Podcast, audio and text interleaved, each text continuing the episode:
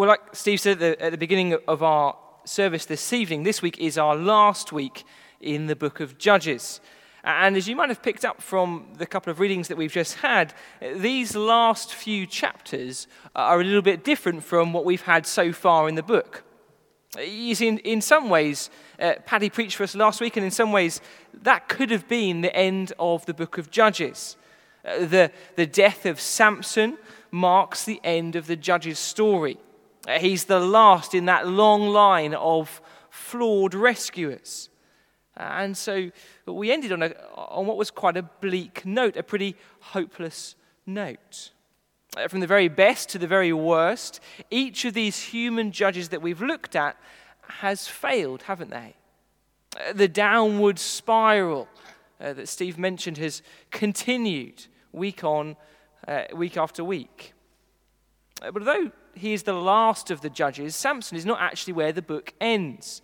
There are still these four chapters left for us to go. And these chapters, they, they break away from that normal pattern of rebellion, retribution, rescue that we've seen repeated throughout the book.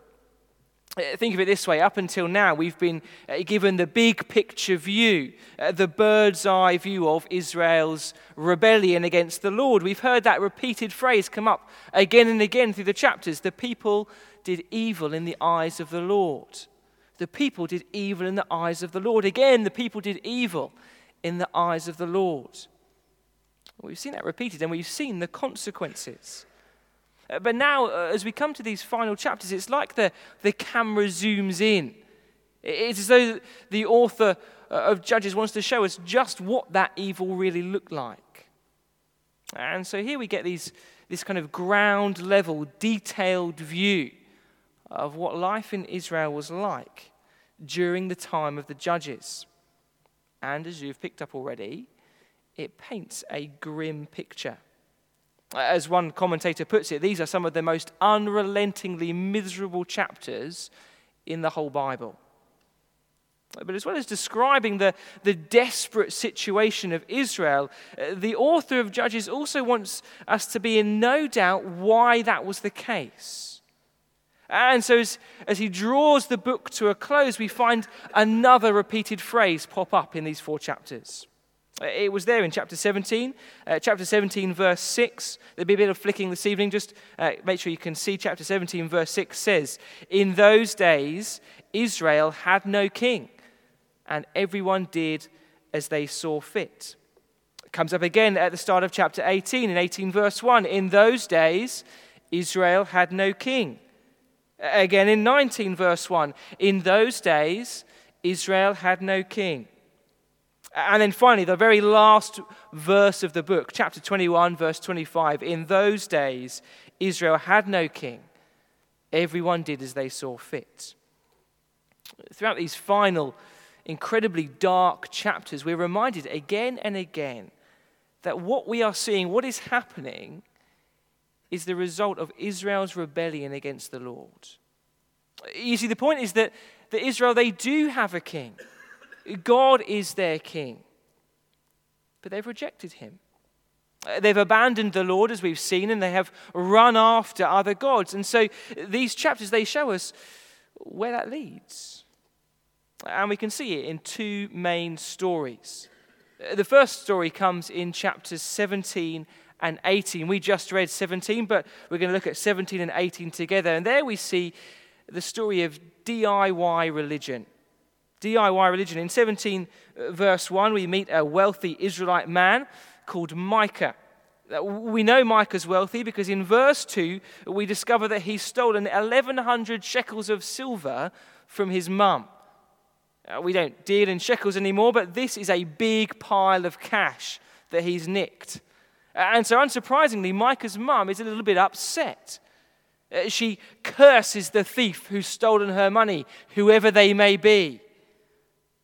Micah hears about this. He, he gets a bit scared, and so he decides to own up. He goes back to mum and confesses what he's done. And so straight away we can see that although this guy Micah, he might be a thief, he is a religious thief. He believes in God, and so he's worried about this possible curse that might be coming his way. Micah is religious, and so is the rest of his family. In verse 3, his mum quickly forgives her precious little son. And not only does she forgive him, uh, but she asks God to bless him. Uh, but then in verse 4, having, having prayed to the Lord, having done something that sounds very religious, uh, she takes all the silver that he stole and gives it back to him to make an idol. Not so good. And it gets worse because in verse 5, Micah then adds a few more idols to his collection. Uh, then he makes one of his own sons the private priest of his own little religion. And so, can you see, Micah and his mum, they, they might sound religious. They might look like they listen to the Lord. They might speak about the Lord. Uh, but the reality is, they're doing everything the way they want to do it. Uh, they are ignoring God ignoring everything that he said about making idols, ignoring what he said about where to worship him, ignoring what he said about who should be priests. And so rather than obedience, Micah and his mum have opted for convenience. This is DIY religion at its worst. This is making God in your own image. You're trying to fit him into a, a convenient box to suit your needs. It's God on your terms, not His. That becomes even clearer when, in verse 7, we meet a young Levite from Bethlehem in Judah. Uh, this guy is, this Levite, he's looking for a place to stay. And in verse 9, he meets Micah. Uh, Micah quickly spots an opportunity to upgrade his homemade religion with a real live priest, a Levite. So, verse 10, he says, Live with me be my father and my priest. Shockingly, this Levite agrees to the weird kind of private employment scenario. And so Micah concludes in verse 13 Now I know that the Lord will be good to me, since this Levite has become my priest. In other words, now I can be sure that God will do what I want. I've done all the right things, I've, I've performed all the right rituals. I've even got a Levite priest. God is in my pocket.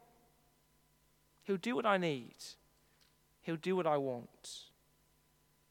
And so, can you see straight away that uh, whether it's Micah, his mum, or his pet priest, the picture we're given in chapter 17 is one of man made religion. It is DIY spirituality. That phrase again Israel has no king. It has abandoned the true and living God. And so everyone does what they want. They make it up. And the same thing can happen today, can't it? Society doesn't have to abandon religion to reject the Lord. People both inside and outside the church can look and sound very religious, but have absolutely nothing to do with the true and living God. Uh, which means, right at the start in chapter 17, a, a big question as we come towards the end of this book in Judges is this Am I worshipping the God who has revealed himself in his word? Or am I worshipping the God I have made up in my head? In Judges chapter 17, religion is on the rise, but it's religion on Israel's terms. It's religion that seeks to control and, and manipulate God, to remake him in their image, to remake him in a way that seems comfortable and convenient. It is religion that feels easy and looks exciting. But as we're about to see, it is religion that ends in disaster. That's what we see in chapter 18. We didn't, we didn't read that, but we're going to look at it now. In chapter 18, we meet the Danites. We met these guys right back in chapter 1. Uh, they were the ones who had failed to obey the word of the Lord and they had failed to drive out the Canaanites from the land. And so now, right at the end, we meet them again and they are still searching for a place to settle down. 18 verse 2 they send out some spies who stumble across Micah's home and discover his pet priest. Uh, just like Micah, the Danites are also very religious. And so they decide to make the most of this unexpected opportunity. Uh, look at 18, verse 5. They, they ask the priest whether their trip, whether their mission is going to be a success. Uh, don't worry, says the pretend priest. God approves of what you're doing. You just carry on, Danites. You've got nothing to worry about. Reassured by the priest, the Danites move on. And in verse 7, they arrive at the luxurious land of Laish. It's prosperous, it is unprotected, they see, and so it's an easy target for them. This'll do, they think. Forget what the Lord said, this is where we're going to live. And so in verse 11, they gather their troops and they prepare for battle. They set off to, to take this new land, and on their way, uh, they make one more pit stop at Micah's house. This time it's not a bit of friendly chat they want to have. If you look at verse 17, uh, they barge in, uh, they steal Micah's shrine and take his idols, and they bribe his priest to serve them rather than Micah. Come and join us, they say. Don't serve just his one family when you could serve the Danites. The priest is convinced, he's pretty fickle. And so, with their lucky religious charms on board, they head off for battle. And so we read in verse 27 Then they took what Micah had made and his priests and went on to Laish against a people at peace and secure. They attacked them with the sword and burned down their city. Verse 28 The Danites rebuilt the city and settled there. They named it Dan after their ancestor Dan, who was born to Israel, though the city used to be called Laish. Can you see the point the author's making in these two chapters? Can you see where, where DIY religion ends up? With a bunch of religious sounding, idol worshipping, people massacring Israelites. And as verse 28 points out, the Danites, they were one of the tribes of Israel. They were descendants of Dan. And then in verse 30, if you look there, we discover that the Levite priest they use, uh, he's actually a, a grandson of Moses, of all people. These were meant to be God's people. These were the ones, uh, Joshua and at the start of Judges, that had set out to conquer the land, to live in God's place and enjoy God's blessing as they li- lived under God's rule. They were meant to live their lives for Him. But they rejected that. They decided to remake God in their image, to reinvent their own religion. And all the while convincing themselves that the Lord was with them, that He was pleased with their plans, that He would bless their battles, that He celebrated their choices. What did Micah say? Now I know the Lord will do what I want because I've got myself a priest. They thought the Lord was with them, but the opposite was true. The point at the end of Judges is that within a few generations of Moses, Israel has completely abandoned the Lord. And now they look just like the idol worshipping, violence loving people around them. The downward spiral has reached rock bottom. But it gets even worse. It gets worse because in the next story, we find that for Israel, DIY religion leads to DIY morality. Uh, that's chapter 19. Turn there with me because in chapter 19, we know that we're off to a bad start when the first people we're introduced to are a Levite and his concubine. A concubine is a, a little bit like a second wife, except with a lot less rights. And whilst they were perfectly normal and acceptable in pagan culture of the day, this was not the way that God had designed marriage to be. A husband was meant to have one woman, one wife, not a collection of them. But polygamy is not the biggest problem here. Because in verse 2, we find out that the concubine has been unfaithful to her husband, and so she runs back to her parents' home. The Levite follows her and persuades her to come back with him.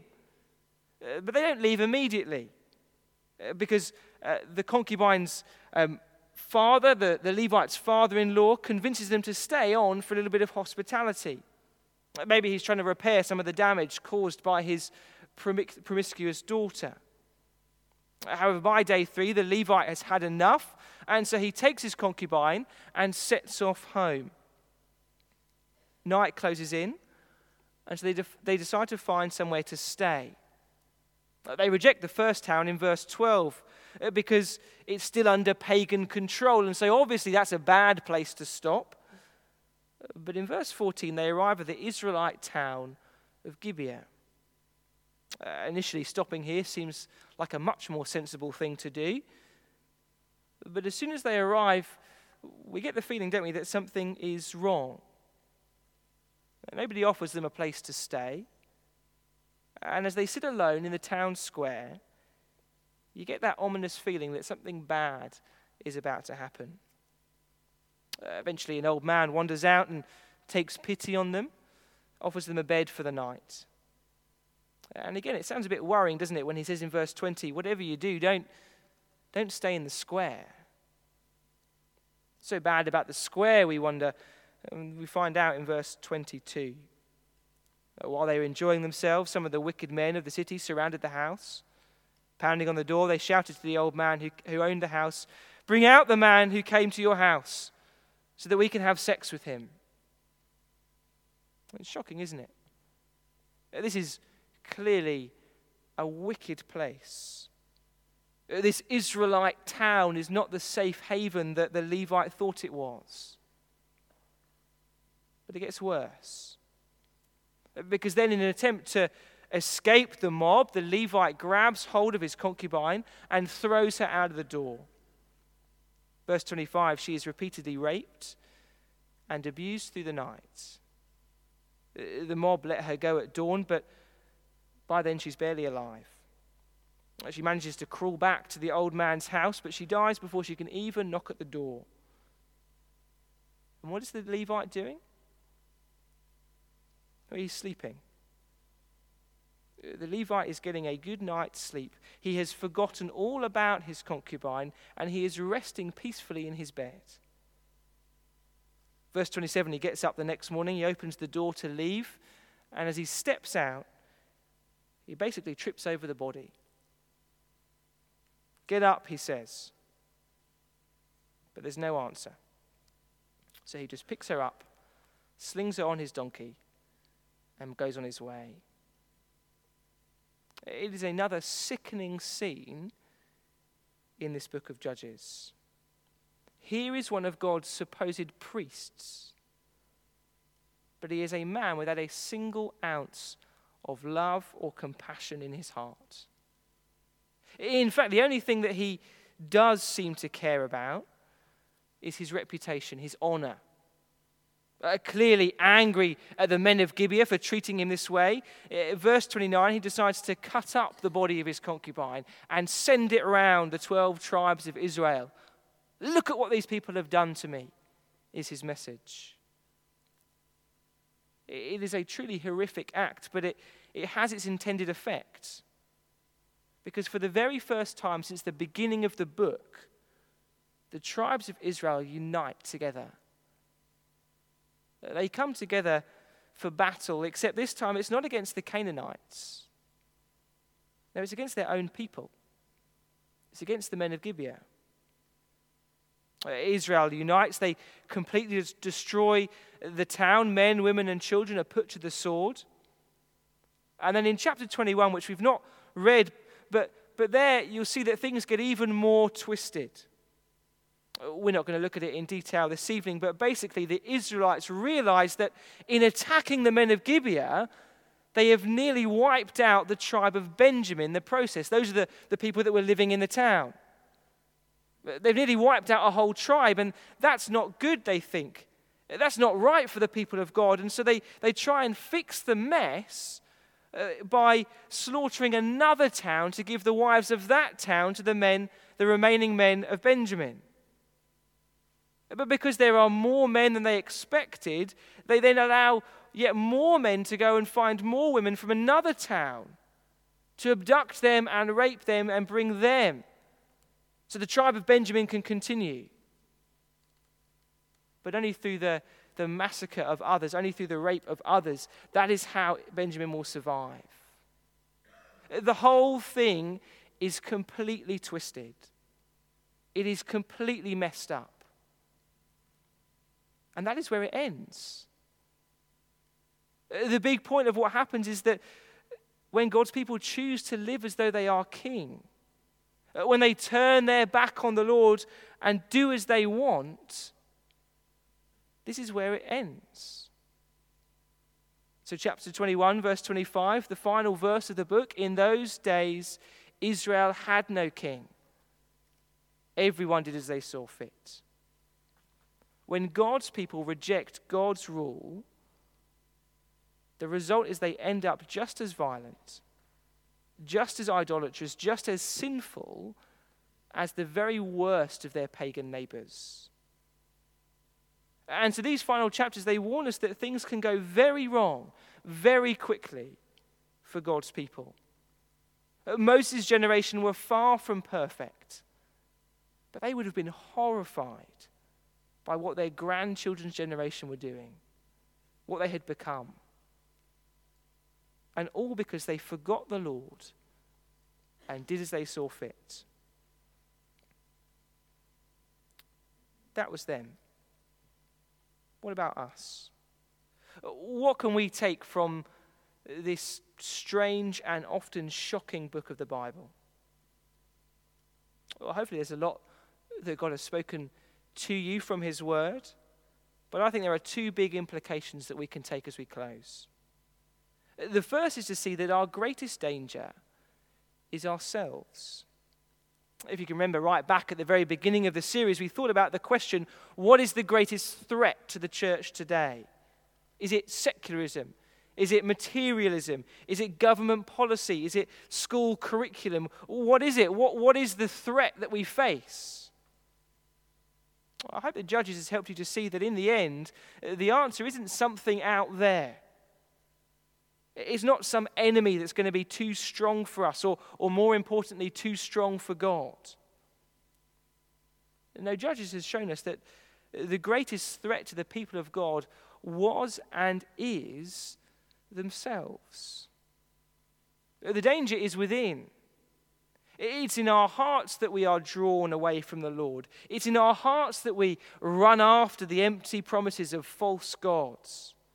It's in our hearts that we think that our life is best lived with me in charge, doing whatever I see fit. But as we've seen again and again, rejecting God and living by our own rules always leads to disaster. Uh, despite what the world would like us to think, following our hearts rather than listening to our Lord is the most dangerous thing we can do. The greatest threat we face is ourselves. Which is why the second thing the book of Judges shows us is both wonderful and crucial for us to grasp. That is, that our only Savior is Jesus. You see, the big point of Judges is that we need rescuing from ourselves. Uh, that is what the cycle that we've seen is all about. It's why the book repeatedly shows us that even the best of Israel's deliverers are flawed. Because, yes, they can, they can save Israel from an external enemy, but they can't save Israel from themselves. And so, as we've seen, every time Israel are rescued, it doesn't take long, does it, before they plunge right back into the sin that got them there in the first place. Uh, which means the book leaves us longing for this, this better rescuer.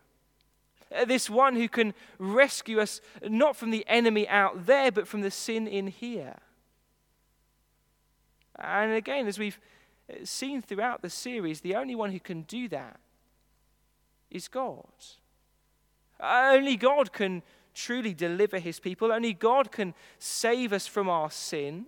Only God can remake a rebellious heart and restore us to a right relationship with himself. Only God can save. And the wonderful news is that is exactly what he has done in sending his son Jesus. As we've seen so clearly in Mark's Gospel on Sunday mornings, Jesus is God Himself come to the rescue. Jesus is the one who can do what we are unable to do to save us from ourselves, to save us from sin. And so you see, the, the message in the end, the message in Judges is that whoever we are, whatever we've done, wherever we're from, whatever we will do, we all need Jesus. And we will always need Jesus.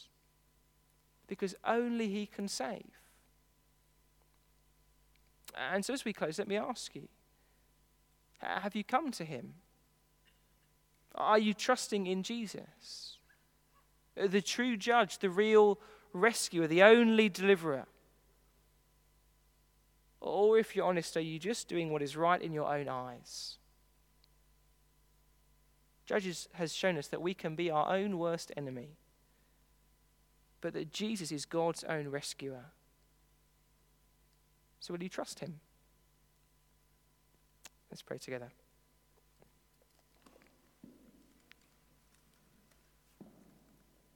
Loving Heavenly Father, your word convicts and your word comforts us.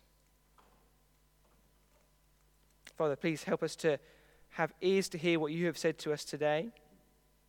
Help us to take it to our hearts. And Father, now as Steve comes and leads us in a time of confession, please let us be honest with ourselves. Let us look into the mirror of your word and let us see our Savior. Amen.